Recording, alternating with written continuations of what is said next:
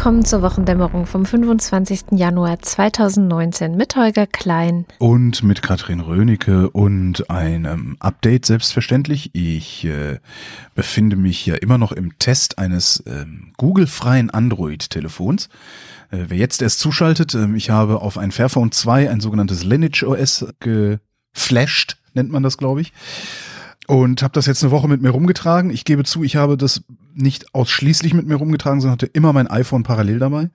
Und ich habe ja letzte Woche schon angedeutet, dass es nicht so aussieht, als wäre dieses Telefon tatsächlich was für mich. Einmal habe ich nach wie vor das Hardware-Problem. Ähm, wenn du ein iPhone hast, hast du ein sogenanntes Premium-Handy. Mhm. Und das Fairphone 2 ist kein Premium-Handy. Das ist halt so ein Standard-Handy. Das heißt, ähm, es fühlt sich schon mal insgesamt irgendwie oller an. Das ist aber jetzt tatsächlich ein Luxusproblem, das man nicht unbedingt ernst nehmen muss. Also man muss da sowieso nicht auf mich hören. Äh, ich, ich kürze das Ganze mal ab. Ein Google-freies Android-System ist nichts für mich. Das taugt für mich nichts. Das heißt nicht, dass es nicht was taugt. Also es ist wirklich ausschließlich für mich taugt ein Google-freies Android-System. Ich hatte ja letzte Woche auch schon gesagt, da gab es auch einen Rüffel äh, in den Kommentaren. So für so Muttis wäre das okay. Ja, das war ein bisschen. Ich, habe ich gesagt. Ja, ähm, ich meine damit wirklich so so stinknormale Menschen, ja. Also stinknormale Menschen, die, weiß ich nicht, morgens um acht aus dem Haus gehen, den ganzen Tag im Büro sitzen oder sonst irgendwie sowieso am Rechner sitzen, da ihren ganzen Krempel machen, da ihren ganzen Job machen, dann wieder nach Hause fahren, auf dem Weg ein paar Podcasts hören, vielleicht mal irgendwie äh, gucken, wann die nächste S-Bahn fährt und E-Mails pollen. Dafür ist das absolut gut geeignet. Es funktionieren sogar ein paar Messenger, angeblich. Ich habe selber bisher nur ähm, Signal zum Laufen ja. gebracht gemacht. Na, immerhin. Äh, Threema soll auch gehen, habe ich aber nicht geschafft. Was überhaupt nicht funktioniert, und das ist eigentlich das, was es für mich untauglich macht, Messenger funktionieren praktisch nicht. Also ich habe sehr viele Menschen, die ich nur per äh, iMessage erreiche, mhm. beziehungsweise SMS dann in dem Fall. Das ja, könnte man mit SMS hinkriegen. Ja, genau. Kann man mit SMS hinkriegen. Ich habe darüber hinaus Leute äh, auf Threema. Ich habe reichlich WhatsApp. Da komme ich leider nicht drum rum. Ich habe Slack, was ich benutze, hm. äh, auch recht intensiv äh, zur redaktionellen Vorbereitung. Und zwar nicht nur im Sender, sondern auch noch andere redaktionelle Dinge, die ich äh, mit Slack mache. Jetzt könnte man natürlich hingehen und sagen, naja, dann müssen die anderen sich halt anpassen. Das ist ja so eine Haltung, die, ja. wenn man so datensparsam ist, man gerne mit so wie so eine Monstranz eigentlich vor sich herträgt und sagt, naja, ihr erreicht mich jetzt halt nicht mehr auf WhatsApp. Ähm, kann man machen, ist aber unrealistisch. Also das ist nicht, wenn ich jetzt sage, nee, ihr erreicht mich jetzt alle nicht mehr auf WhatsApp, dann gibt das, das gibt ein Problem. Also weil es sind halt irgendwie, was, es sind dann irgendwie 100 Leute, das ist jetzt übertrieben, sagen wir mal 15 Leute, mit denen ich regelmäßig auch beruflich über WhatsApp äh, kommuniziere. Ich krieg die nicht dazu, mal eben auf Threema umzusteigen oder sowas. Mm. Das funktioniert nicht, weil die nämlich wiederum auch wieder 50 Leute haben, mit denen sie und so weiter. Das ist halt so eine komische Kaskade, die dahinter hängt. Einschub, das ist alles sehr bedauerlich. Aber es gibt halt diese normative Kraft des Faktischen. Das ist das eine. Ich kriege krieg meine Kommunikation nicht geregelt damit. Das andere ist, ich bekomme meine Mobilität nicht geregelt damit. Mhm. DriveNow funktioniert nicht. Car2Go funktioniert nicht. Der Berlkönig funktioniert nicht. Flinkster habe ich jetzt noch gar nicht ausprobiert, weil ich die äh, in letzter Zeit nicht gebraucht habe. Aber wenn ich noch nicht mal auf meine Individualmobilitätsressourcen unkompliziert zugreifen kann, dann kann ich sowas nicht gebrauchen. Und darüber hinaus, und das ist jetzt eher so eine Globalkritik an der Idee, das ist nichts, zumindest so wie ich das hier habe, also dieses Lineage OS auf einem Fairphone 2, ist nichts, was man mal eben so installiert und benutzt, sondern zumindest für so Leute wie mich erzeugt dieses Gerät die ganze Zeit das Gefühl, ich müsse jemanden um Hilfe fragen. Selbst wenn es gerade funktioniert, habe ich trotzdem die ganze Zeit das Gefühl, ich müsste noch jemanden fragen, ob das alles in Ordnung ist, was da so ist. Und das äh, macht's leider, ähm, ja, macht's leider dysfunktional für mich. Aber ich kann mir sehr gut vorstellen, dass es für Menschen, die, wie gesagt, ein ganz normales Leben leben und jetzt nicht irgendwie so äh, hochdrehende Medienspacken sind wie ich, äh, mit mehreren Auftraggebern und Arbeitgebern und, und viel Kommunikation und so, äh, für solche Leute kann das sehr gut funktionieren. Also ich glaube, da muss man auch keine großartigen Komforteinbußen hinnehmen, außer bei der Hardware. Ich kann das Fairphone 2 nicht empfehlen, das ist alte Technik. Dafür jetzt noch so viel Geld auszugeben, würde ich nicht mehr tun. Ähm, es kostet nur noch 400 Euro, nicht mehr 500 irgendwas wie früher. Äh, was ich tun würde, ich würde warten, bis die Firma Shift ihr Premium-Teil auf den Markt geworfen hat. Mhm. Kann man, glaube ich, im Moment vorbestellen für 600 oder 666 so, oder irgend so. So ein Hunderter billiger als der Verkaufspreis dann sein mhm. soll. Kann man im Moment vorbestellen. Und das Ding macht zumindest in den im Katalog den Eindruck, als wäre das ein Gerät, mit dem man noch die nächsten fünf Jahre hardware-seitig Spaß hat. Ja. Ja, das sieht sehr wertig aus. Wertig aus, genau. Und das ist, wenn du so ein iPhone-Penner bist wie ich, also ich bin halt, ich bin sicherlich nicht so der große Apple-Fanboy, der es bis aufs Messer und aufs Blut verteidigt, aber meine komplette IT-Infrastruktur ist Apple-basiert. Mhm. Ähm, und wenn du aus so einer Welt kommst und dann auf diese doch etwas komische Android-Welt kommst, die ja. Was ich ganz interessant fand, es gab ja einige Kommentare, die sich daran also gestört haben, dass du das Fairphone schlecht gemacht hättest. Und ich habe dann immer gefragt, ähm, ja, ihr benutzt das Fairphone und habt kein Problem damit, aber benutzt ihr es auch Google-frei?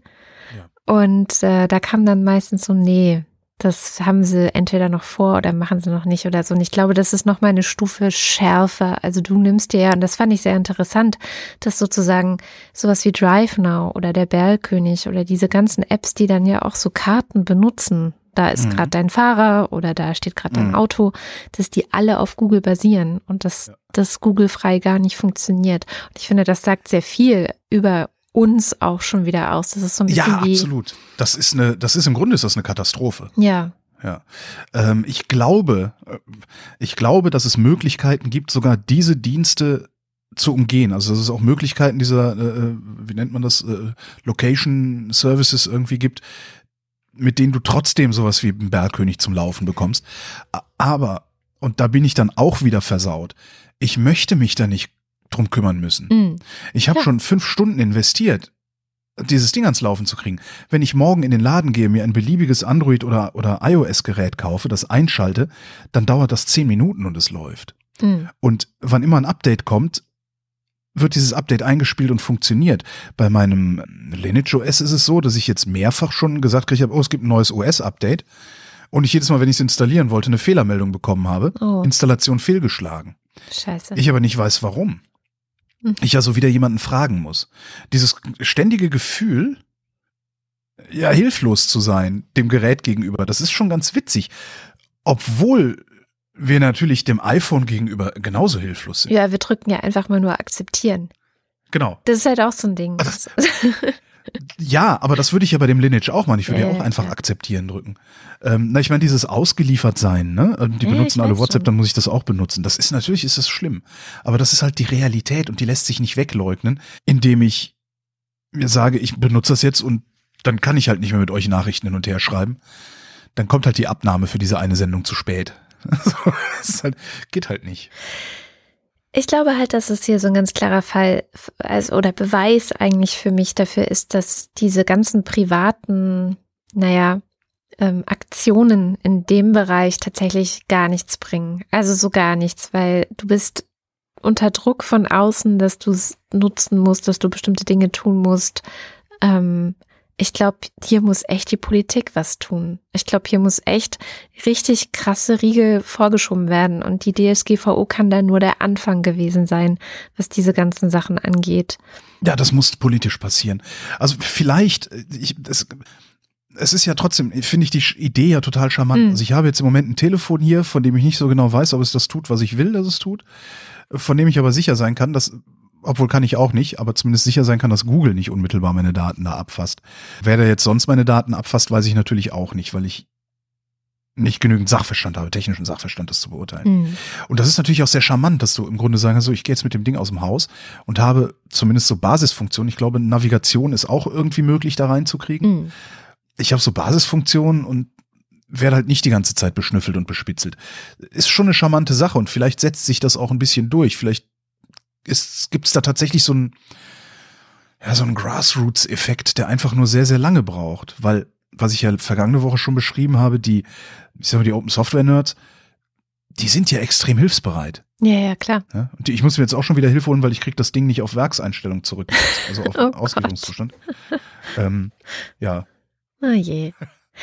Ja, so viel davon. Ja, Jedenfalls, ähm, die Kurzversion ist, Holgi gibt auf. Holgi gibt auf. Oh Mensch. Ja, schade. Sehr, sehr schade. Ja, aber, aber war halt ein Versuch, es hätte mich auch sehr gewundert, wenn das jetzt irgendwie geschnackelt hätte und ich hätte hier äh, jetzt mein, äh, mein, meine ganze Apple-Infrastruktur ersetzt. Na, die ganze nicht, also klar, aber vielleicht wenigstens das Mobile. Ich komme mal wieder mit einem Thema um die Ecke, das ähm, so ein bisschen schwerer ist. Und zwar geht es um das Thema Migration, Einwanderung, Asylanträge und so weiter. Da geisterte jetzt die Tage ziemlich viel durch die Medien, weil Zahlen vorgelegt wurden. Mhm. Zahlen, wie viele Leute jetzt hier reingekommen sind. Bundesheimatminister Horst Seehofer, der immer noch im Amt ist, hat diese Zahlen. Ich wollte nur sagen, told you. Ja, told you. Ich habe beschlossen, das jetzt einfach immer dazu zu sagen bei ihm, der immer noch im Amt ist, so dass deutlich wird, es ist keine Selbstverständlichkeit. So, weißt du? ja, jedenfalls hat er relativ, also genüsslich diese Zahlen vorgestellt, weil tatsächlich die Zahlen zeigen, dass seine Obergrenze, das ist noch so ein Wort, das derzeit sehr viel in den Medien ist, dass die funktioniert, zumindest ist es seine Darstellung der Dinge. Moment mal, der legt das so aus, als hätte er irgendetwas damit zu tun. Also sein ja. Kindergarten des letzten Sommers hätte irgendwas damit zu tun, dass jetzt weniger Leute hier ankommen? Das glaubt er doch nicht wirklich. Doch schon, also der, äh, der triumphiert gerade. So, und der ähm, ist dann auch immer wieder zitiert mit solchen Formeln wie ja, und wenn wir das so niedrig halten, unter diesen 200.000 eben, und es sind irgendwie 160, 165.000, irgendwie sowas, ne? Dann dämmen wir auch die Rechtspopulisten ein. Das ist ja seine steile These, die er da hat. In der Tat sind wir seit 2015 und waren auch davor immer unter diesen 200.000. Es hat aber die Rechten nicht wirklich eingedämmt. Naja, das nur nebenbei. Aber weil ich halt gedacht habe, so, okay, was sind das denn jetzt? Also ich meine, diese Zahlen, ne, das ist immer so, Zahlen werden durch die Medien gereicht und es wird irgendwas berichtet und es gibt irgendwelche äh, Statistiken. Aber was heißt es denn jetzt? Also was? Oh, da wo, läufst du bei mir gerade, rennst du offene Türen ein. Da habe ich gleich auch noch einen schönen Rant, aber mach mal weiter. Wo stehen wir gerade in Bezug auf Geflüchtete? Asylanträge, Migration, diese ganze Konglomerat in Deutschland, das wiederum in Europa liegt, das wiederum in der Welt liegt. Also wie ist eigentlich so die Lage? Und es gibt jemanden, der sich damit ganz gut auskennt. Das ist der Olaf Kleist, der ist nämlich Migrationsforscher und der ist in Osnabrück am Institut für Migrationsforschung und interkulturelle Studien tätig. Der ist außerdem auch Co-Koordinator des Netzwerks Flüchtlingsforschung. Den konnte ich heute anrufen. Ich muss vorwegschicken, der war unterwegs, deswegen ist die Verbindung leider sehr schlecht gewesen. Und den habe ich mal gefragt, was denn jetzt diese Obergrenze, die Seehofer ja nach einem sehr harten Streit da in der Koalition irgendwie durchgesetzt bekommen hat, was die jetzt damit zu tun hat, dass wir diese Zahlen haben und äh, tatsächlich glaubt der Olaf nicht, dass es in erster Linie was mit Seehofers Politik zu tun hat. Ich glaube, es gibt sehr viele Faktoren, die dazu beitragen, ähm, zu den aktuellen Zahlen. Die Grenzkontrollen an der deutsch-österreichischen Grenze, wo so ein Dutzend Personen vielleicht aufgegriffen wurden, die machen nicht wirklich den Unterschied. Aber das heißt also, du sagst ja, die Politik ist es jetzt nicht. Woher kommt es denn dann, dass so wenig nur noch bei uns ankommen? Ist, ist es irgendwie weltweit jetzt plötzlich weniger Migration oder woher kommt es? Die Migration ist eigentlich relativ gleichbleibend über die letzten Jahrzehnte gewesen. Äh, wir haben relativ hohe Flüchtlingszahlen oder vertriebene Zahlen. Aber da muss man nur bedenken, 85 Prozent aller Flüchtlinge leben in den Herkunftsregionen, in Entwicklungsländern. Äh, die wenigsten davon kommen nach Europa. Die allermeisten Vertriebenen, die ihren Heimatort verlassen müssen, zwei Drittel aller Flüchtlinge, 40 Millionen, über 40 Millionen davon verlassen ihr Land. Das heißt, was wir hier in Europa erleben, ist nur ein ganz kleiner Ausschnitt der Gesamtsituation global gesehen. Aber wo Menschen hinflüchten, wo sie Schutz suchen, da hat Politik durchaus einen Einfluss drauf. Das würde ich gar nicht abstreiten wollen. Nur das findet relativ weit entfernt von Deutschland statt, die Politik, die darauf einen Einfluss hat. Wo findet es statt? Also ist es dann in Libyen oder ist es vielleicht auch in den Ostgrenzen in Europa? Ja, also ich es ist mal schwierig zu sagen, was letztlich der Auslöser ist, weil Menschen auch aus ganz unterschiedlichen Gründen tatsächlich migrieren.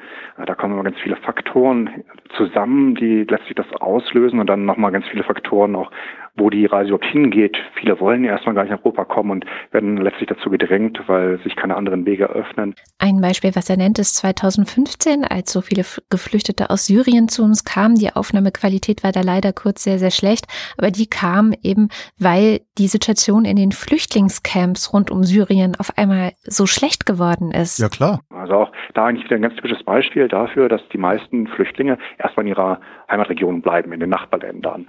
Und da hatten wir die Situation, dass wir einfach nicht genug Finanzierung hatten, um überhaupt äh, mit Nahrungsmitteln und, ähm, und den Leuten ein Dach über den Kopf sie zu versorgen. Mhm. Und das hat viele dazu getrieben, nach Europa zu kommen.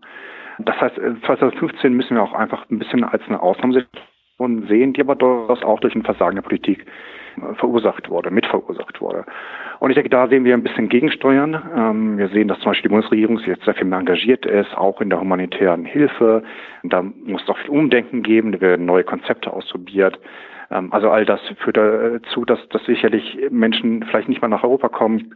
Es, manche sagen auch, dass zum Beispiel gerade bei Syrern die meisten, die noch kommen wollten, auch inzwischen hier sind.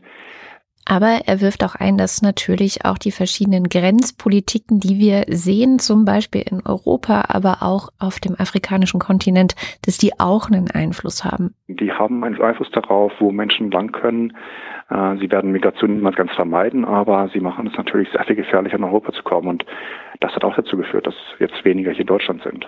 Ist denn, ist denn das Einhalten dann der Obergrenze eine gute Nachricht? Also, weil Seehofer argumentiert ja auch, wenn es so niedrig bleibt, dann ähm, haben auch die Rechtspopulisten hier weniger äh, Stoff sozusagen oder weniger Futter für ihre, für ihre Parolen.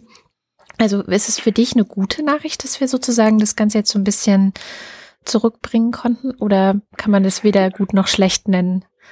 Also es sind ja zunächst mal Zahlen. Wenn, hm. wenn die Zahlen Ausdruck davon wären, dass insgesamt weniger Menschen vertrieben worden wären und wir deshalb auch weniger Menschen in Deutschland hätten, dann fände ich das eine wunderbare Nachricht.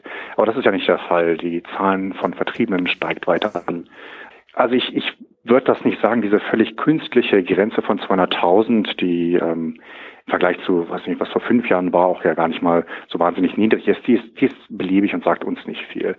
Viel sinnvoller findet Olaf es, die Flüchtlingspolitik daran zu messen, wie es eigentlich läuft, wenn Geflüchtete hierher kommen. Und ich denke, das funktioniert eigentlich ganz gut, äh, im Wesentlichen durch die Zivilgesellschaft äh, die hier sehr viel geleistet hat in den letzten Jahren. Wenn wir aber dann nach Griechenland schauen mhm. äh, oder nach Libyen, äh, dann sehen wir eigentlich das wirkliche Elend der Flüchtlingspolitik. Und äh, letztlich auch ein Resultat des Versuches, eben hier die Zahlen zu drücken was zu riesigem Leid in den Camps in Griechenland führt und in, in Libyen und natürlich auf dem Mittelmeer, dem Sterbe auf dem Mittelmeer. Was wären denn deiner Meinung nach die drängendsten politischen Hebel für eine verantwortungsvolle Flüchtlingspolitik in Europa und in Deutschland? Ja, es, es ist schwierig. Es ist, ähm, ich, ich glaube, das Wichtigste ist, wenn in der ganzen Diskussion um so etwas wie Fluchtursachenvermeidung, dass wir nicht vermeiden, dass Menschen flüchten, sondern dass wir vermeiden, dass Menschen keine Sicherheit finden und dadurch gezwungen sind zu migrieren. Ich denke, die wenigsten wollen, also einige wollen sicherlich nach Europa und für die sollte es auch legale und sichere Zugangswege geben. Aber für die meisten wäre es eigentlich sicherlich besser, wenn ähm, ihre Rechte gesichert werden in den Ländern, wo sie zunächst ähm, Unterschlupf finden. Und und genau das sieht Olaf leider noch nicht so richtig gut verankert bei uns in der Politik die sich vor allem auf die Vermeidung von Weitermigration konzentriert, ähm, die sehr viel das über ökonomische Gründe auch argumentiert, also Entwicklungspolitik, die sicherlich hilfreich ist, aber letztlich nicht zur Vermeidung von Migration führen kann. Ich denke, die, die Stärkung von Demokratie, das wäre eigentlich der wirklich richtige und wichtige Ansatz. Jo, das war Olaf Kleist. Ich habe das Gefühl, seit Jahren immer und immer wieder dieselbe Leier zu hören. Und ähm, ich glaube, das wird sich auch nicht ändern, solange wir nicht andere Parteien in Regierungsverantwortung ja. sehen. Das Gefühl habe ich Also solange auch. wir hier, solange hier Parteien in Regierungsverantwortung sind, die sich von Rechtsextremen und Rechtskonservativen treiben lassen. Also ich meine, es sind ja immer noch Minderheitsprobleme, das Total. Flüchtlingsproblem, das Migrationsproblem, das wir in Deutschland möglicherweise haben, ähm, wo ich immer noch bezweifeln würde, dass es ein Problem ist das ist ja, das ist ja überhaupt gar nichts im Vergleich zu den anderen Problemen, die dieses Land hier hat. Ja? Infrastruktur, Renten, Gesundheit und sowas. Äh, aber solange wir da Leute in Regierungsverantwortung haben, die letztendlich ähm, die parlamentarische Demokratie untergraben, äh, wird sich da nicht viel ändern. Ja. So, und wie die die parlamentarische Demokratie untergraben, erkläre ich gleich. Oh, das erklärst du gleich. Ja, ich wollte nur noch mal darauf hinweisen, dass die Tagesschau auch ganz passend ähm, dazu jetzt gerade einen Bericht von der griechischen Insel Samos hatte, wo auch schon wieder so ein unhaltbare Zustände zu, zutage treten. Ich habe dann versucht rauszufinden, was eigentlich gerade auf Idomeni los ist. Da gibt es irgendwie wohl niemanden, der gerade von dort berichtet, aber da war es ja auch ganz, ganz furchtbar.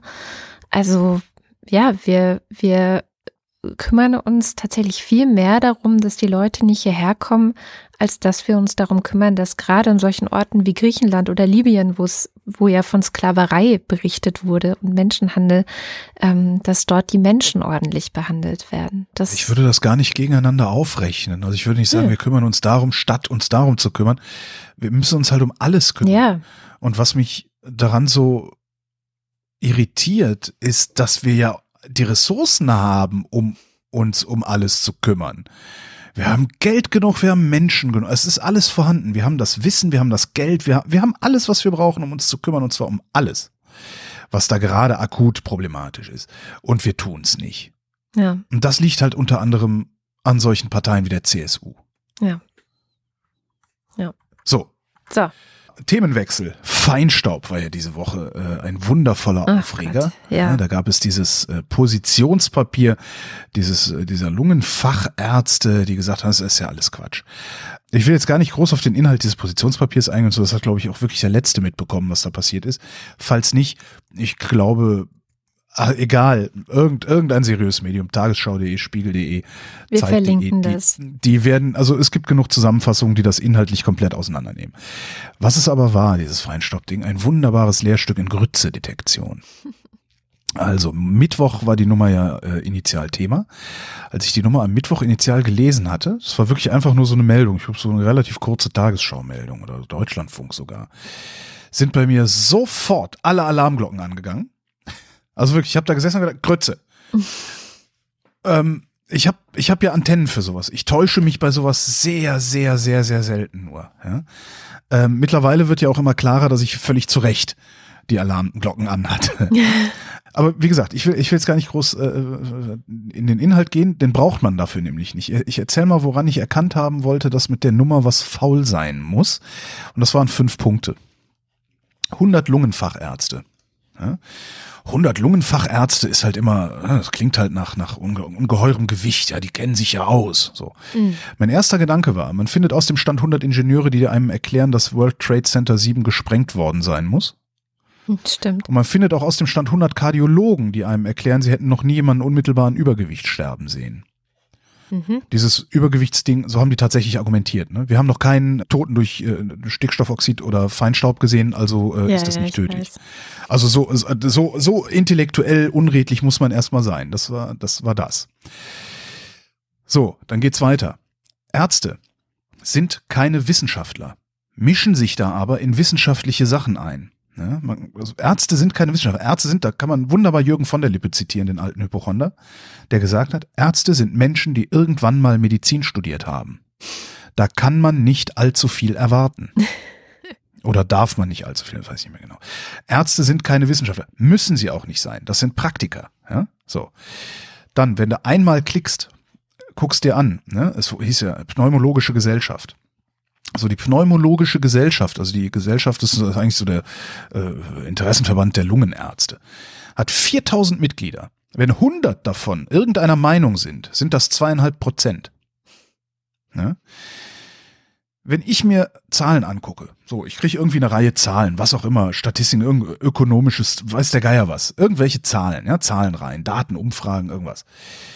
Wenn ich mir so Zahlen angucke und die so durchgehe und gucke, hm, ist da irgendwas Auffälliges bei, ne? So, was, Ja. was weicht denn ab? Unter fünf Prozent zucke ich noch nicht mal. Ja, wenn, wenn ich eine Abweichung von, in der Ja. Zahlenkolonne eine Abweichung von fünf Prozent sehe, dann denke ich mir, oh, da könnte eine Nachricht dahinter stecken. Zweieinhalb Prozent. Also will ich über zweieinhalb Prozent reden. Ja, muss ich richtig gute Gründe haben, darüber zu reden. Und die gab es dann nicht. So, dann hieß es in dieser Meldung, der ehemalige Präsident der Deutschen Pneumologischen Gesellschaft hätte zusammen mit etwas über 100 Lungenfachärzten ein Positionspapier verfasst. Da frage ich mich immer als erstes, warum ist es für diese Nachricht wichtig, was dieser Typ irgendwann mal gearbeitet hat? Ja, hat der sonst kein Attribut, das seinem Zeug hinreichend Schwere verleiht? Ja? Offensichtlich nicht. Offensichtlich nicht. Dann klickst du einmal und siehst nach und stellst fest, der war vor zwölf Jahren Präsident der Deutschen Pneumologischen Gesellschaft. Das heißt, selbst wenn dieser Mann in irgendeiner Form in diesem Betrieb drin gesteckt hat, ist er seit über einem Jahrzehnt raus. Das heißt, ist seit über einem Jahrzehnt, im Zweifelsfall, ist er seit über einem Jahrzehnt nicht mehr auf dem aktuellen Stand. Hm. So. Trotzdem kriege ich eine Meldung, steht der ehemalige Präsident der Deutschen Pneumologischen Gesellschaft Arzt, Lungenfacharzt, Professor Doktor irgendwas, weil er mal irgendwo an der Hochschule gelehrt hat, ja, gibt dem Ganzen natürlich eine ungeheure Schwere. Und ich finde mhm. das immer ein bisschen schwierig. Also ich finde das immer sehr, sehr verdächtig sogar, dass wenn irgendwo steht, hier ist eine Erkenntnis und diese Erkenntnis wird quasi verifiziert dadurch, dass gesagt wird, und diese Erkenntnis transportiert jetzt jemand, der eine besondere Qualifikation hat. Ja. Das ist so wie, der ist Nobelpreisträger, der kann sich ja gar nicht irren. Ja, wer glaubt, dass Nobelpreisträger sich nicht irren können, googelt mal Linus Pauling.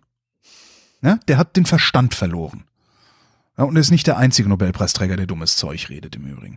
So, dann geht's weiter. Ähm, das ist eine Methodenkritik. Ja, in, diesem, in dieser Meldung stand, dass er die, die, die Methoden für äh, unwissenschaftlich hält. Eine Methodenkritik per Pressemeldung. Ja? Der Wissenschaftsbetrieb, der hat sowas wie Selbstreinigungskräfte. Die funktionieren nicht immer gut. Muss man immer kritisieren. Kann man nicht 100 ne? Alles gut. Aber wenn man an den Methodiken weltweiter Studien was kritisieren will, dann macht man das seriöserweise innerhalb dieses Wissenschaftsbetriebs. Die Arbeiten, auf die sich da berufen wird mit Grenzwerten und sowas, woraus die Politik Grenzwerte ableitet, die werden in Journals veröffentlicht, in wissenschaftlichen Publikationen. Und bei allen Problemen, die es mit diesen Journals gibt, eine Sache wird bei diesem Beurteilungsprozess, dem Peer Reviewing, mit Sicherheit auffallen.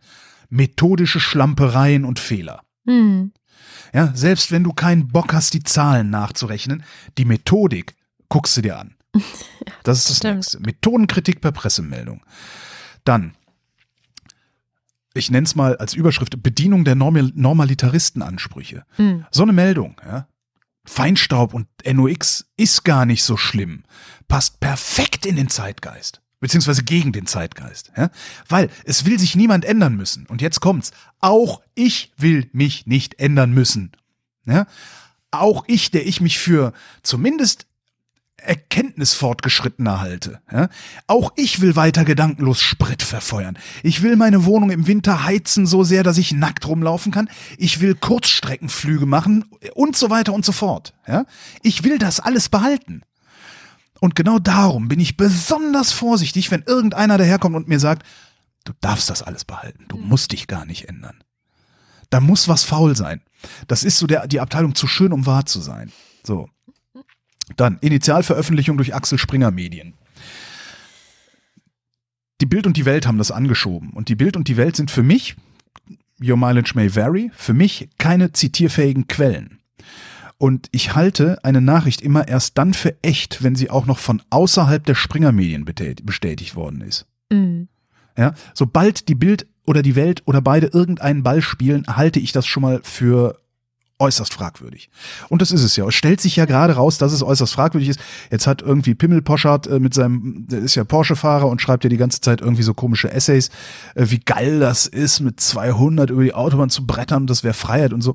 Mhm. Da, da weißt du dann halt auch schon, woher das kommt. Und das waren jetzt ausschließlich, also ne, diese fünf Indizien nicht, da waren ausschließlich Hinweise, bei denen du keinerlei wissenschaftlichen Sachverstand brauchst, um ein vorläufiges Urteil zu fällen. Ob das jetzt richtig ist oder nicht, das stellt sich dann hinterher raus. Aber ich habe wirklich in der Redaktionskonferenz gesessen und habe gesagt, Kinners, das Ding stinkt. ja, und mittlerweile ja. haben sich ja dann auch quer durch alle seriösen Medien die Wissenschaftler geäußert und klargestellt, wie da gearbeitet wurde und warum das auch Unsinn ist, was dieser Lungenarzt und seine mhm. Autokumpels übrigens verzapfen. Witzigerweise kam dann heute noch raus, dass von den vier Initiatoren dieser Lungenarzterklärung zwei noch nicht mal Ärzte sind. sondern Autoingenieure, Aha. die seit Jahren rumtingeln und beschwichtigen in so einer Art und Weise wie dieses Schwachkopf-Eike-Institut da äh, beim Mhm. Klimawandel, weißt du? Mhm. Und jetzt die Medienkritik. Ich bin noch nicht fertig. Den Jetzt. ganzen Tag über erzählt mir das Radio, Hm. Verkehrsminister Andreas Scheuer hätte im ARD Morgenmagazin gesagt, es gäbe neue Fakten zum Feinstaub. Die gibt's aber nicht. So, und das war schon gestern Abend klar, dass es diese Fakten nicht gibt. Und trotzdem haben die Kollegen vom Fernsehen nicht nachgefragt, sondern einfach hingenommen, was dieser sowieso schon hochgradig fragwürdige Politiker ihnen erzählt hat. Mhm. Wenn mir jemand sagt, da gibt es Fakten, dann sage ich, welche? Präsentieren Sie mir die doch bitte mal die Fakten. Die haben nicht nachgefragt. Und, und das ist, allein das ist schon schlimm, dass die Morgenmagazins-Kollegen nicht nachgefragt haben, sondern ihn einfach am Brabbeln lassen. Was ich außerdem schlimm finde, ist dieser He said, she said Nachrichtenjournalismus. Ja? So, im Radio wird dann gesagt, was Scheuer im Morgenmagazin gesagt hat. Das ist He said, she said. Ja. Und dieser Nachrichtenjournalismus, der macht sich nicht mal die Mühe, solches Geseier wie das von Andreas Scheuer zu überprüfen und einzuordnen. Das Problem ist, das muss der auch nicht. Diese journalistische Form ist nicht dazu da, Dinge einzuordnen, sondern einfach nur zu melden, was passiert ist. Ja.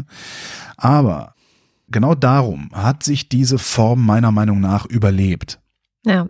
Nachrichten, finde ich, dürfen nicht mehr nur erzählen, was jemand gesagt hat, sondern müssen unmittelbar einordnen, wie das Gesagte zu verstehen ist.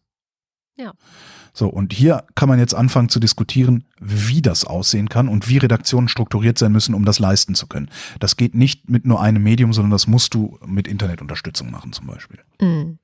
Das glaube ich Aber es auch. muss eine Nachricht, es muss eine Möglichkeit geben. Ich, ich hoffe sehr, dass es eine Nachrichtenzukunft gibt, in der ein Nachrichtensprecher sagt, Bundesverkehrsminister Andreas Scheuer sagte heute Morgen im Morgenmagazin, dann kommt der O-Ton und danach sagt der Nachrichtensprecher, das ist falsch. Es gibt diese Fakten nicht. Details finden Sie auf unserer Webseite. Ja. Das, ich, ich brauche das. So. Und Das brauchen wir alle. Wir brauchen das ja, alle. Absolut. Ja. Und jetzt kommen wir noch mal kurz zur Demokratie. Mhm. Was Andreas Scheuer da macht, ist, er lügt. Ja, entweder, also klar, es gibt immer auch die Möglichkeit, dass Andreas Scheuer dumm ist ja, und glaubt, dass das Fakten Der sind. was glaubt das vielleicht. wurde. Stell, unterstellen wir mal, dass er es Okay. selber glaubt. Andreas Scheuer erzählt die Unwahrheit. Hm. So, und erzähl, er erzählt die Unwahrheit und freut sich, das kann man ihm ansehen, so, und freut sich über diese Unwahrheit, weil er nämlich endlich seine vollkommen sinnlose Politik zugunsten der Automobilindustrie weiterführen kann. Ja? Genau. So. Ich verteidige ja die parlamentarische Demokratie sehr. Ähm, ich bin auch ein erklärter Gegner der direkten Demokratie. Ich verteidige die parlamentarische Demokratie so sehr, weil die parlamentarische Demokratie die einzige Möglichkeit ist, gesellschaftsweite, vernünftige Entscheidungen zu treffen, die unpopulär sind. Genau. Minderheitenschutz zum Beispiel. Zum Beispiel. Ja. Zum Beispiel. Und genau solche Typen wie Bundesverkehrsminister Andreas Scheuer, auch Horst Seehofer, der Total. Bundesinnenminister, Ja, ja. untergraben unsere Demokratie. Indem sie nämlich hingehen und Sachen als Fakten behaupten, die einfach nur Meinungen sind. Der Scheuer ist der Meinung, dass man da nochmal diskutieren muss. Das hat er gefälligst zu begründen. Und das macht er nicht. Er sagt, es gibt Fakten, die zwingen mich praktisch dazu, das Ganze nochmal zu diskutieren. Andreas Scheuer ist demokratiegefährdend. Absolut. Einige sind von denen. Also, ich meine, gut, das ist halt. Merkst du, wie ich mich zusammenreiße? Ich schrei sonst viel mehr. Oh, es ist. Es ist halt so schlimm, der politische Betrieb ist halt so. Die Leute lügen sich halt die ganze Zeit auch was zurecht. Das ist Kalkül, das ist ganz, hat ganz viel mit Strategie und Macht zu tun. Ja. Ähm, andere vierte Gewalt? ausstechen. Ja, die vierte Gewalt wäre eben die Aufgabe der Journalisten, diese Dinge Genau. zu sortieren und klarzustellen. Das tun Ja, sie aber nicht. Das ist die vierte Gewalt. Also sie tun es schon, aber das Problem ist halt, natürlich stellen wir das klar und dekonstruieren das. Das haben wir diese Woche, ich habe wieder Radiowoche, diese Woche haben wir das getan. ja, Wir haben, wenn du diese Woche durchgehend Radio 1 gehört hast, dann weißt du, dass Andreas Scheuer die Unwahrheit gesagt hat. Und dann weißt du auch, warum dieses Papier von diesen Lungenärzten Stuss ist. Ja? Aber niemand hört durchgehend. Mhm. Was aber durchgehend passiert, was du immer wieder mitkriegst, weil es alle halbe Stunde, in manchen Sendern sogar alle 20 Minuten kommt, ist ein Nachrichtenblock. Klar. Und ich glaube, man muss die vierte Gewalt an diesen Verlautbarungsnachrichtenblock andocken irgendwie. Ja, oder halt dafür sorgen, dass das dann halt nicht in den Nachrichten kommt. Das wäre ja auch eine Möglichkeit, ne? Also das Ja, zu natürlich. sagen, wenn Das- klar das- ist, dass es Stuss ist, was hat es Genau. denn überhaupt in den Nachrichten zu suchen? Nichts. So, wir müssen darüber nicht reden. So, es gibt Na, im, nichts Zweifelsfall Neues. bringt, Im Zweifelsfall bringt Scheuer ein Gesetzes, eine Gesetzesinitiative ein und dann müssen wir drüber reden. Dann müssen wir wieder drüber reden, aber Oder so weit sind ja wir ja noch nicht. Das stimmt, soweit sind wir noch nicht. Genau. Ja, es würde vielleicht sogar reichen, wenn man jeden nicht faktischen Furz eines Politikers unkommentiert lässt. Ja, tatsächlich. Also äh, nicht wiederholen. Das ist Aber echt das. Ich hatte Wolf Schneider letzte halt Woche wieder- schon mal äh, aufgeführt und der hat es auch ganz klar gemacht, dass so dieses einfach übernehmen, was Politiker sagen, das ist, man geht denen viel zu oft auf den Leim. Ja, Naja, hier, ähm, wir waren gerade bei der Demokratie. Wir Mhm. bleiben bei der Demokratie. Wir haben einen Kommentar von Nathalie und das reimt sich nur zufällig. Ein langer Kommentar von Nathalie. Ich spreche das jetzt mal französisch aus, weil sie mit einem Franzosen verheiratet ist, wie sie berichtet hat. Und sie hat sich beschwert wegen unserem Bericht über den deutsch-französischen Freundschaftsvertrag. Den hattest du ja vorgestellt. Und sie schreibt, wir hätten darüber gesprochen, ohne mit einer Silbe zu erwähnen, was gerade bei unseren Freunden und Nachbarn los ist. Das Volk erhebt sich und wird mit massiver Polizeigewalt niedergedrückt. Vielleicht habt Hm. ihr ja auch Angst vor dem Thema, weil ihr Nein. in Anführungszeichen noch nicht wisst, wie die Bewegung der Gelbwesten einzuordnen ist und ihr wollt nichts Falsches sagen. So, genau. also wer mir sowas unterstellt, ja, du würdest es schon der gar hat nicht schon aufgreifen. verwirkt, dass ich mich ernsthaft mit ihm auseinandersetze. Ja, ich wollte das mal aufgreifen, weil ich finde es wichtig, mal generell zu sagen, wir schaffen hier nicht alle Themen, so Punkt. Aber Angst, irgendwas Falsches zu sagen, habe ich eigentlich wirklich nie. Genau. Weil grundsätzlich habe ich vor keinem Thema Angst. Also das ist auch was, was glaube ich viele unterschätzen, dass Journalisten, eigentlich sollten Journalisten auch, ich weiß nicht, ob es allen Kollegen so geht, aber sie sollten vor keinem Thema Angst haben, weil man kann sich mit jedem Thema so lange beschäftigen und wenn man keine Ahnung davon hat, dann fragt man Leute, die Ahnung davon haben und wenn man merkt, die haben auch keine Ahnung davon, dann sucht man halt so lange, bis man jemanden findet, der Ahnung Ja. davon hat. So. Kostet halt Zeit. Genau, also wenn man die Zeit dafür hat, genau. Das ist dann hier auch nicht immer so gegeben, also dass wir können das nicht jede Woche so machen, dass wir immer jemanden finden, der auch Zeit hat, äh, wenn wir das wollen. Aber zum Beispiel bei dem Thema Gelbwesten, finde ich, haben meine Kollegin Christine Watti und mein Kollege Julius Stucke vom Podcast Lakonisch Elegant, bei dem ich auch hin und wieder mitwirke, das vor Weihnachten schon sehr, sehr super hinbekommen, was das Problem ist. Es ist nämlich total komplex, was da passiert, weil einerseits, und das jetzt kommt meine Haltung zu den Gelbwesten, zu den französischen Gelbwesten, möchte ich dazu sagen, ich glaube, zu den Deutschen, die es da mal ganz kurz äh, gab, hast du ein bisschen mehr ähm, Expertise. Ich halte tatsächlich diese Gelbwesten in sich erstmal für eine beeindruckende und wahrscheinlich auch wichtige soziale Bewegung, ja, also die auch zeigt, es ist möglich, so als politischer Körper, als demonstrierendes Volk auf der Straße etwas zu bewirken, etwas zu bewegen, die Institutionen, die politischen Institutionen aufmerksam zu machen auf einen Missstand. So. Aber, und das ist genauso wichtig, finde ich, es ist halt eine komplett heterogene Bewegung, bei der es so manche Leute mitlaufen, die entweder klar rassistisch sind oder die sich schon längst haben echte Scheiße einreden lassen. Also, also wirklich richtig Scheiße einreden lassen. Zum Beispiel über Facebook, Social Media und so weiter. Und da laufen ja ganz offensichtlich auch gewaltbereite Leute mit. So. Und das ist halt so ein Problem, was ganz oft inzwischen auftritt. Also jetzt nicht nur bei den Gelbwesten, aber bei denen war es am offensichtlichsten, weil ich habe mehr und mehr das Gefühl, dass jede Bewegung, außer die, die sich ganz klar links positionieren, aber selbst da würde ich inzwischen Fragezeichen dahinter schreiben seit dem G20-Ding. Jede Bewegung kann sehr leicht instrumentalisiert werden, ja. Also sobald sie gegen irgendwas Unsoziales oder Neoliberales auf die Straße geht, Dinge, die vor allem zu Lasten von Arbeitern gehen. Du siehst es in den USA, dass Donald Trump das für sich benutzen konnte. Und man sieht bei den Gelbwesten, dass auch dort eben schon sehr viel Propaganda, sehr viele Verschwörungstheorien. Das Stichwort russische Trolle äh, muss ich hier jetzt einfach fallen lassen. Also es ist offensichtlich auch so, dass auch schon aus Russland versucht wird, da Einfluss zu nehmen. Also das Ganze wird einfach gekapert. Auch Marine Le Pen zum Beispiel hat sich natürlich sofort auf diesen Zug draufgeschmissen, ist ja klar.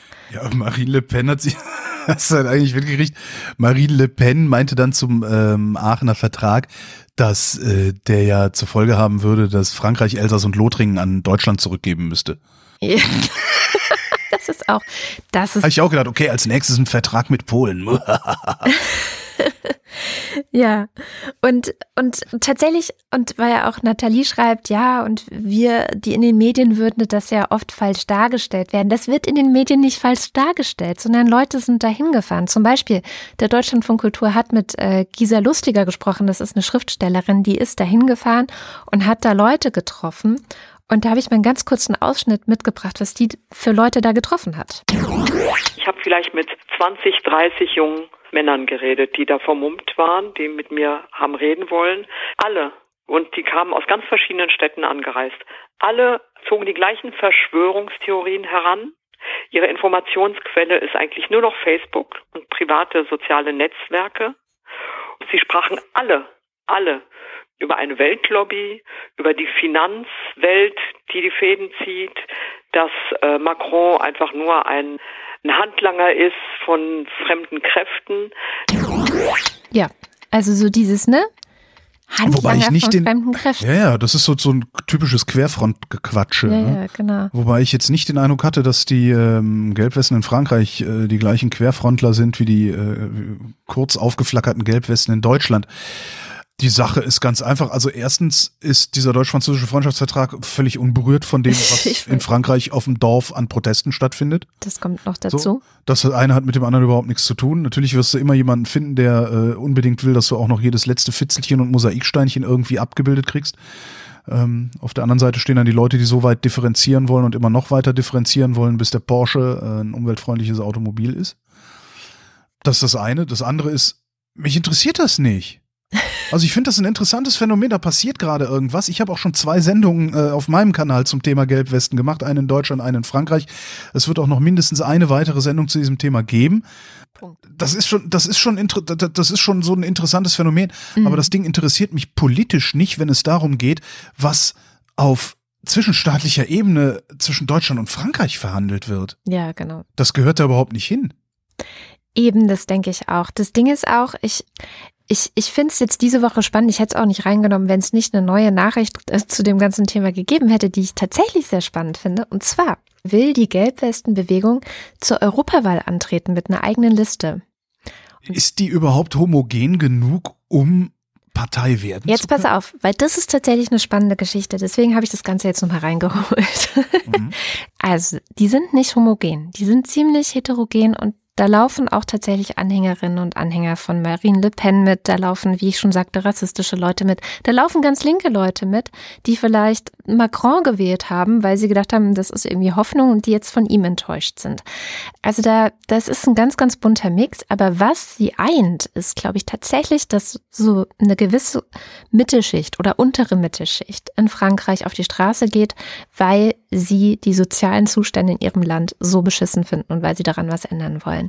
Und das ist was Besonderes. Und äh, es gibt eine schillernde Galionsfigur dieser Bewegung, die heißt Ingrid Le Vavasseur. Ähm, ist irgendwie so eine Krankenschwester.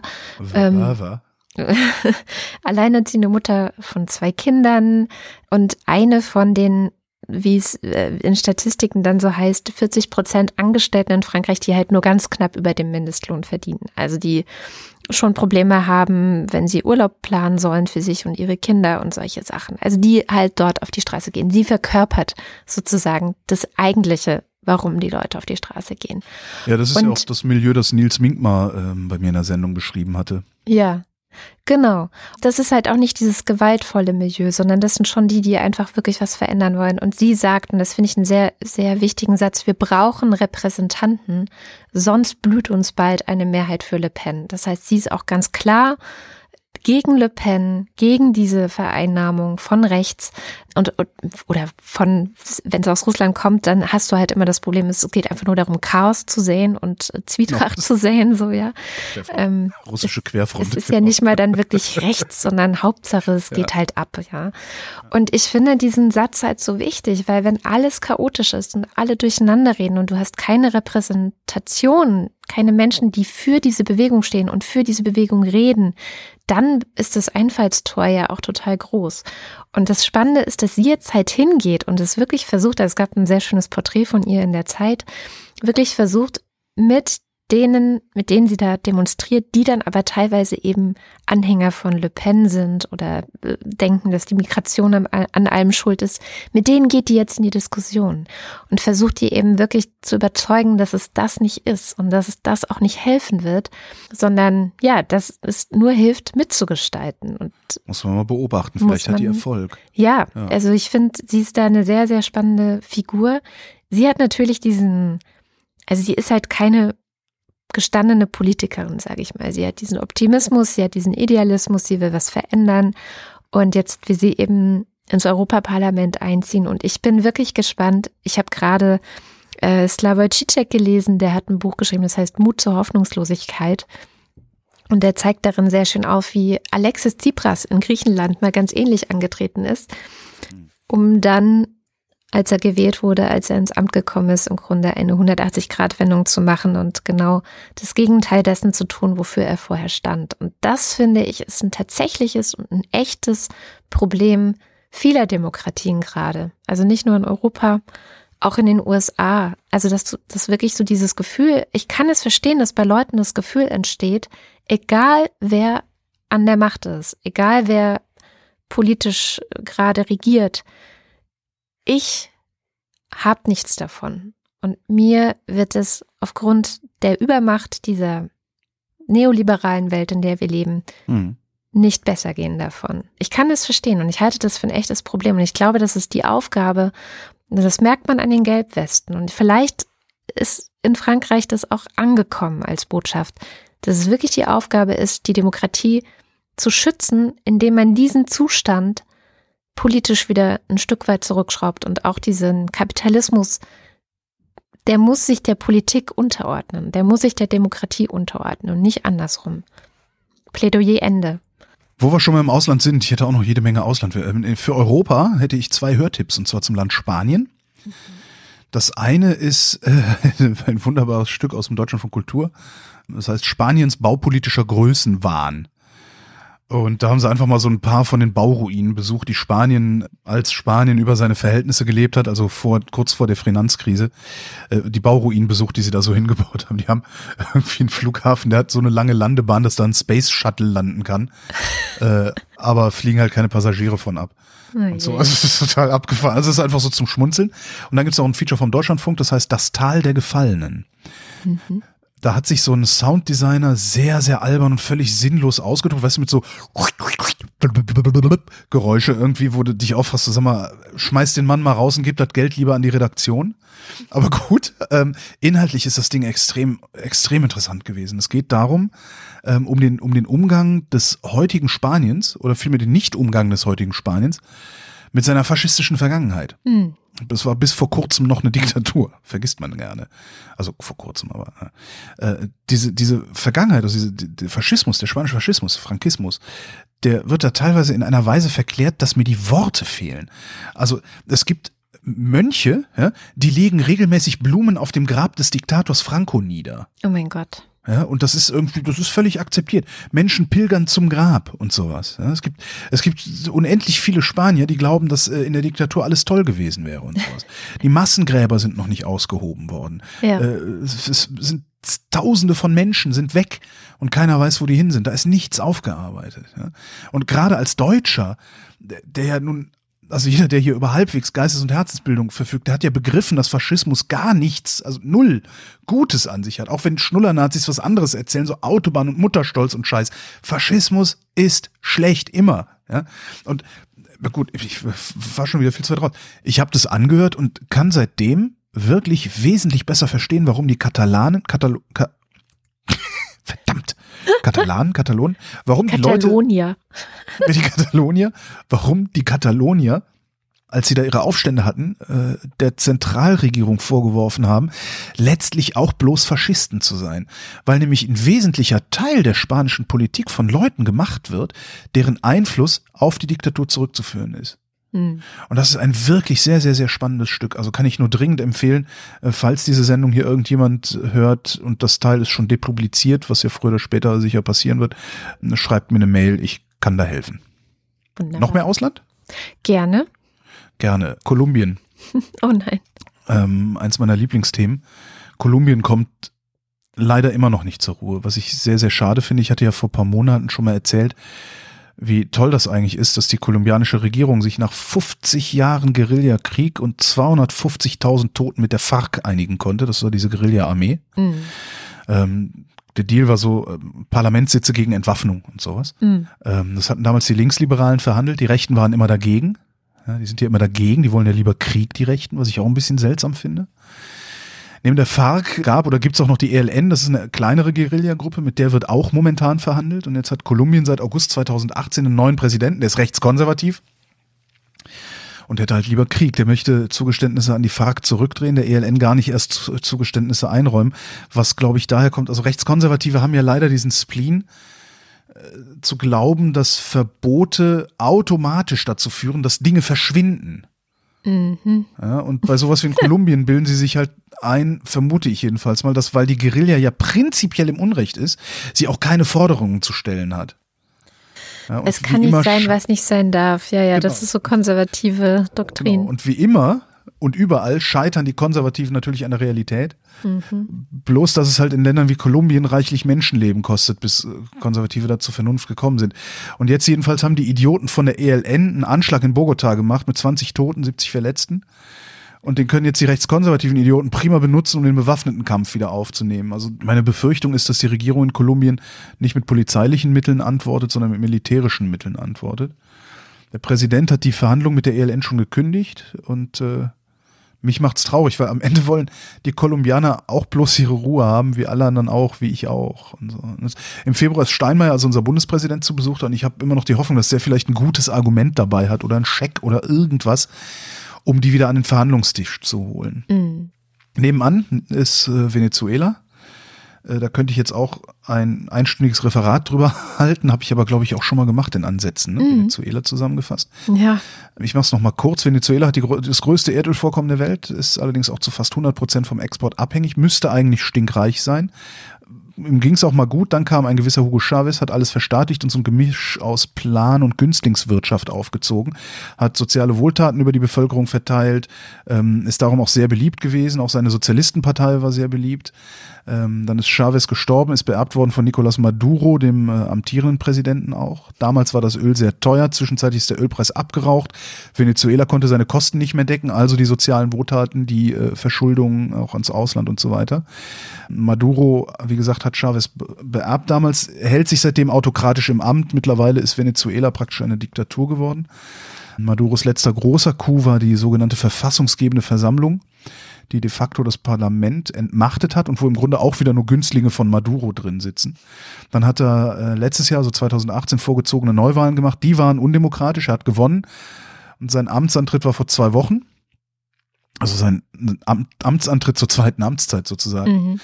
Äh, Und seitdem wird protestiert und zwar umfangreicher als bisher. Also die Opposition protestiert, das Ausland protestiert und mittlerweile gehen auch die Anhänger der Sozialisten auf die Straße, weil die merken auch, dass Maduro nichts bringt.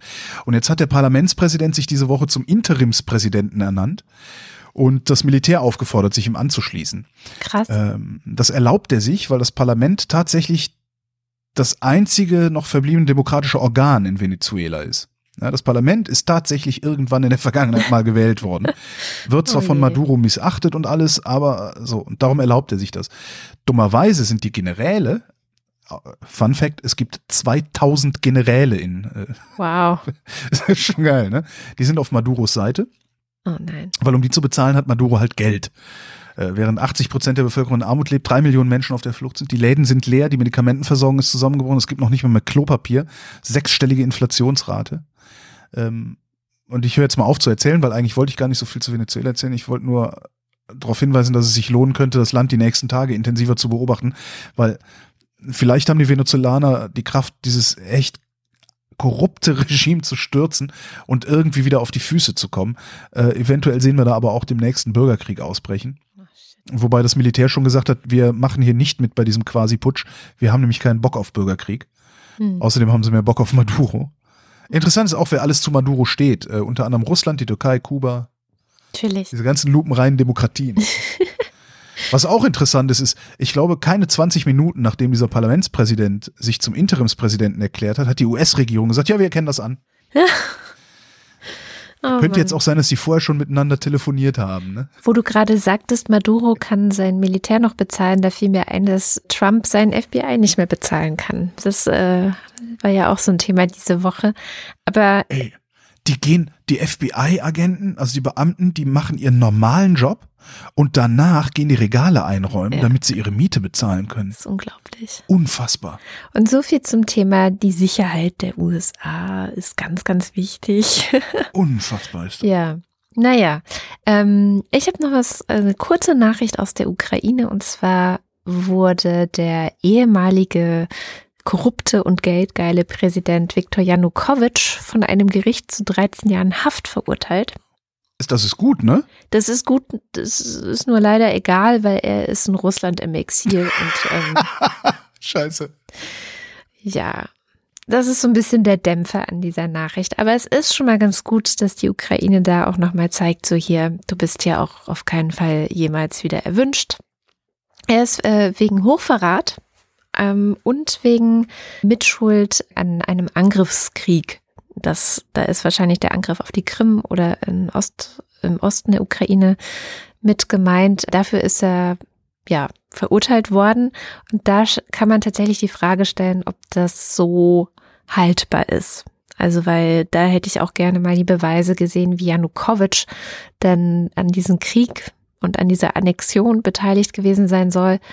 Und auch das Ding mit dem Hochverrat, also bei uns ist Hochverrat eigentlich äh, was anderes. Bei uns wäre das Landesverrat, ja. Also, weil wenn der mächtigste Mann im Staat sozusagen seine Position zur eigenen Bereicherung nutzt und dann vielleicht auch noch mit einer feindlichen Macht, in dem Fall mit Russland, paktiert gegen das eigene Volk, dann ich bin juristische Laien, ja, aber ich glaube, Hochverrat ist eher, wenn jemand versucht, die Regierung zu stürzen oder das Parlament in die Luft zu jagen oder sowas. Ähm, ich glaube, in dem Fall wäre es Landesverrat. Ist aber auch egal, weil er wird die Strafe ja sowieso nicht antreten.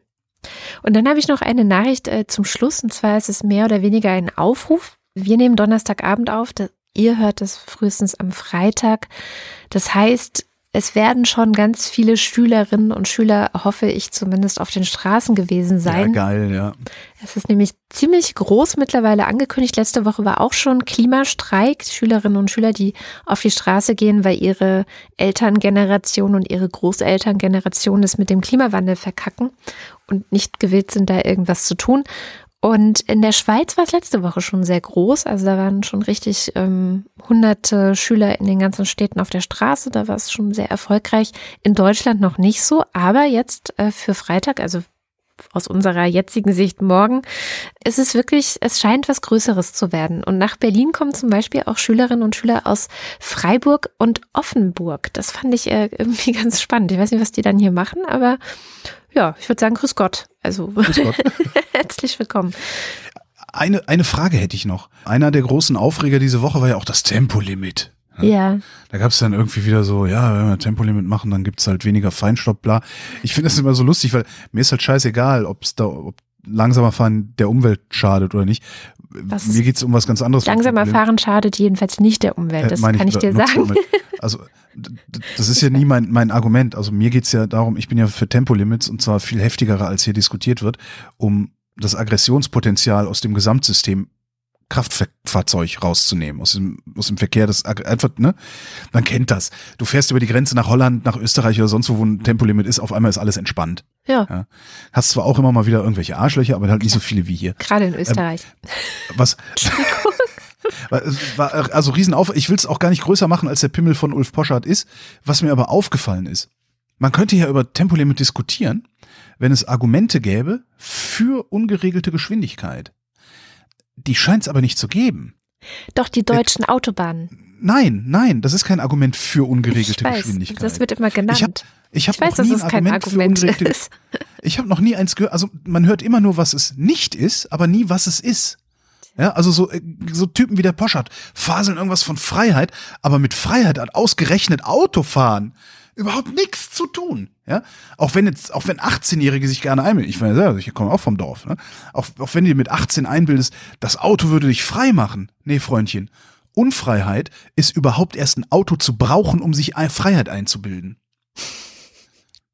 Das hat mit Freiheit nichts zu tun. Und wenn du dann im Auto sitzt, bist du am, im, am stärksten reglementierten System, das dieses Land überhaupt nur kennt. Also was ich, was ist einfach, vielleicht täusche ich mich, aber alle pro-freie Fahrtargumente, die ich kenne, lassen sich im Grunde eindampfen auf, das haben wir schon immer so gemacht oder ich mache das, weil ich es kann. Genau. Und ich, kennst du irgendwie wirklich ein paar seriöse Argumente? Weil dann kann man vielleicht auch mal über dieses Thema richtig diskutieren. Weil es Spaß macht?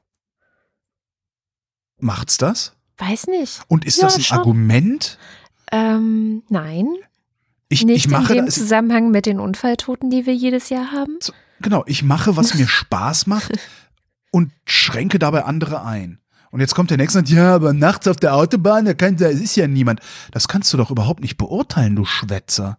Du kannst doch gar nicht beurteilen, ob nicht 500 Meter weiter vorne eine Oma ohne Licht unterwegs ist, weil sie irgendwie nicht, ne? Passiert halt. Und dann kommst du mit 280 angeflogen. Ja, ja. Dass irgendetwas sicher ist oder nicht sicher ist, kann doch ein Autofahrer nicht beurteilen.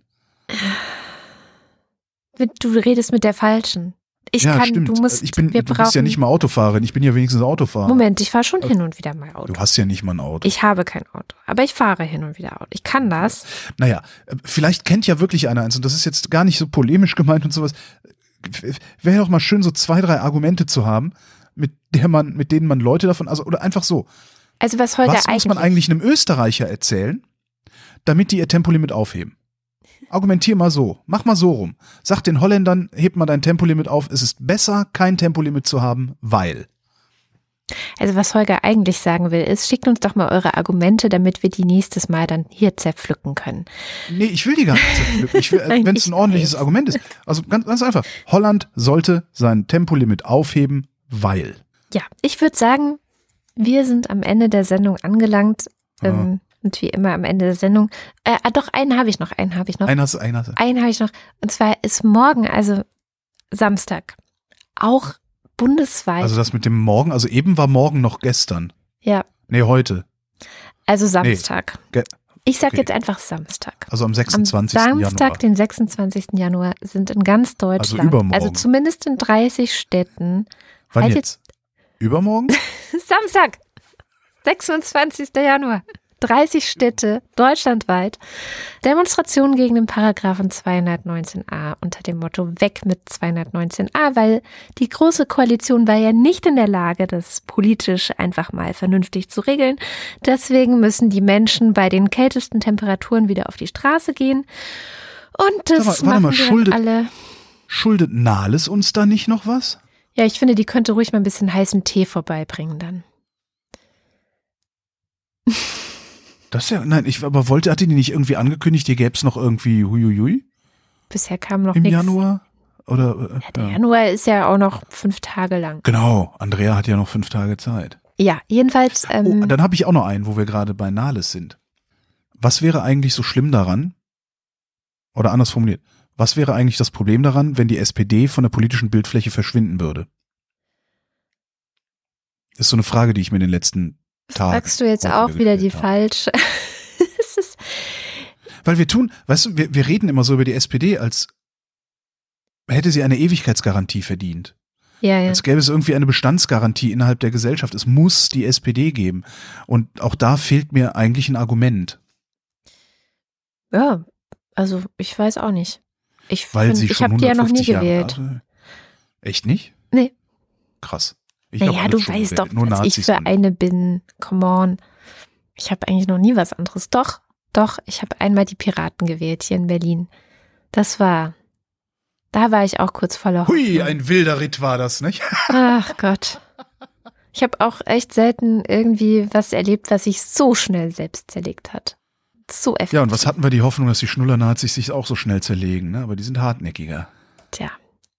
Und damit sind wir jetzt wirklich am Ende der Sendung. Und wie immer am Ende der Sendung lesen wir unsere allerliebsten Lieblingsunterstützerinnen und Unterstützer vor. Das sind die Ultras und der Fanclub.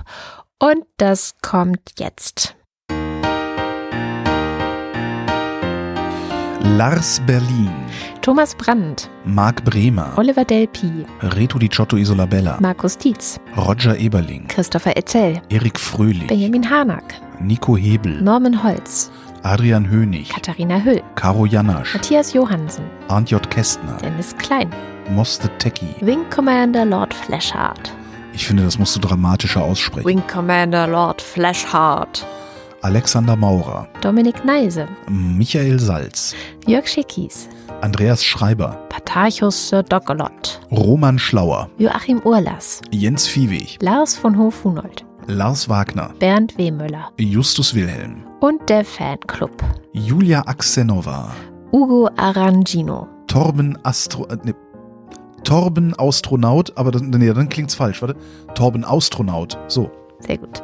Johannes Bauermann, Miriam Bechtle, Florian Weisel, äh, Simone Blechschmidt, Andreas Bockisch, Alexander Bonsack, Jan Böske, Markus Boslett, Birgit Bülow, Felix Bültmann, Hans Damhorst, Miriam und David, Christoph Dierberg, Andreas Dietzel, Jan-Peter Drechsler, Oliver Markus Eder, Elina Eickstedt, Familie Eildermann, Sebastian Flügge, Oliver Förster, Wolfgang Fröhlich, Helge Georg, Ralf Gerst, Anne Gesch, Anja Glage, Burkhard Gnivos, Benjamin Großmann, Isabel Marie Grote, Ricardo Guatta, Jan Heck, Christoph Henninger, Tobias Herbst, Fabian Hömke, Andreas Jasper, Philipp Kaden, Jasmin Kisselemak, Jessica und Tibor Köste, Markus Krause, Stefan Krause, Magali Kreuzfeld, Thomas und Corina, Oliver Kohlfink, Michael Lamertz, Clemens Langhans, Sebastian Lenk, Florian Link, Heiko Linke, Sabine Lorenz, Ines und Mike Lüders, René Ludwig, Rolf Lühring, Thorsten Lünenschloss, Nicole und Christoph Mebius, Martin Meschke, Robert Meyer, Klaus Mitschka, Johannes Möller, Johannes Müller, Christoph Thomas Müller, Thorsten W. Noll, Oliver Paulsen,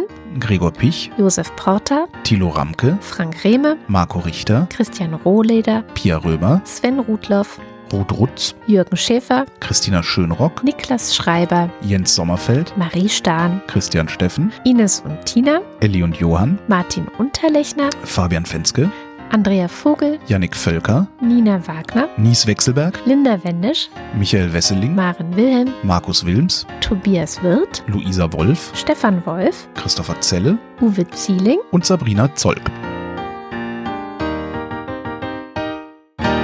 vielen herzlichen Dank. Dem schließe ich mich vollumfänglich an. Und ich habe noch eine Kleinigkeit bekannt zu machen. Erstens, alle, die jetzt äh, hier auf dieser Liste waren und noch keine Postkarte oder Buch äh, bekommen haben, was ihnen aber zusteht, die schreiben bitte eine kurze Mail an karte.wochendämmerung.de. Das kommt dann bei mir an und dann kümmere ich mich darum. Und die zweite Sache ist, ich habe jetzt bei Steady auch noch ein 1 Euro ähm, Abonnement-Möglichkeit eingerichtet.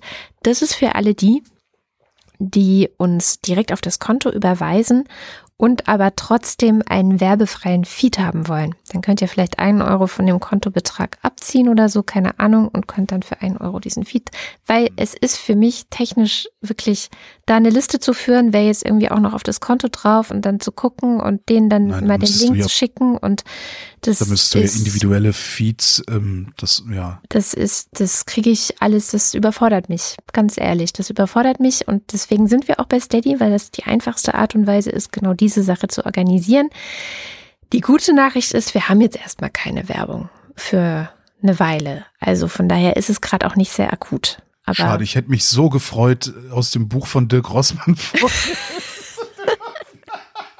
Ach, übrigens, komm hier, das machen wir noch am Schluss. Jetzt gibt's noch was für alle. Ähm, wer regelmäßig Radio hört, wird garantiert auch regelmäßig erneut sein dieser Tage, denn ähm, in praktisch jedem Werbeblock, in praktisch jedem Sender gefühlt läuft Werbung für ein Buch von Dirk Rossmann. Ja. Ich habe mir dieses Buch beschafft oh, und habe äh, darin gelesen.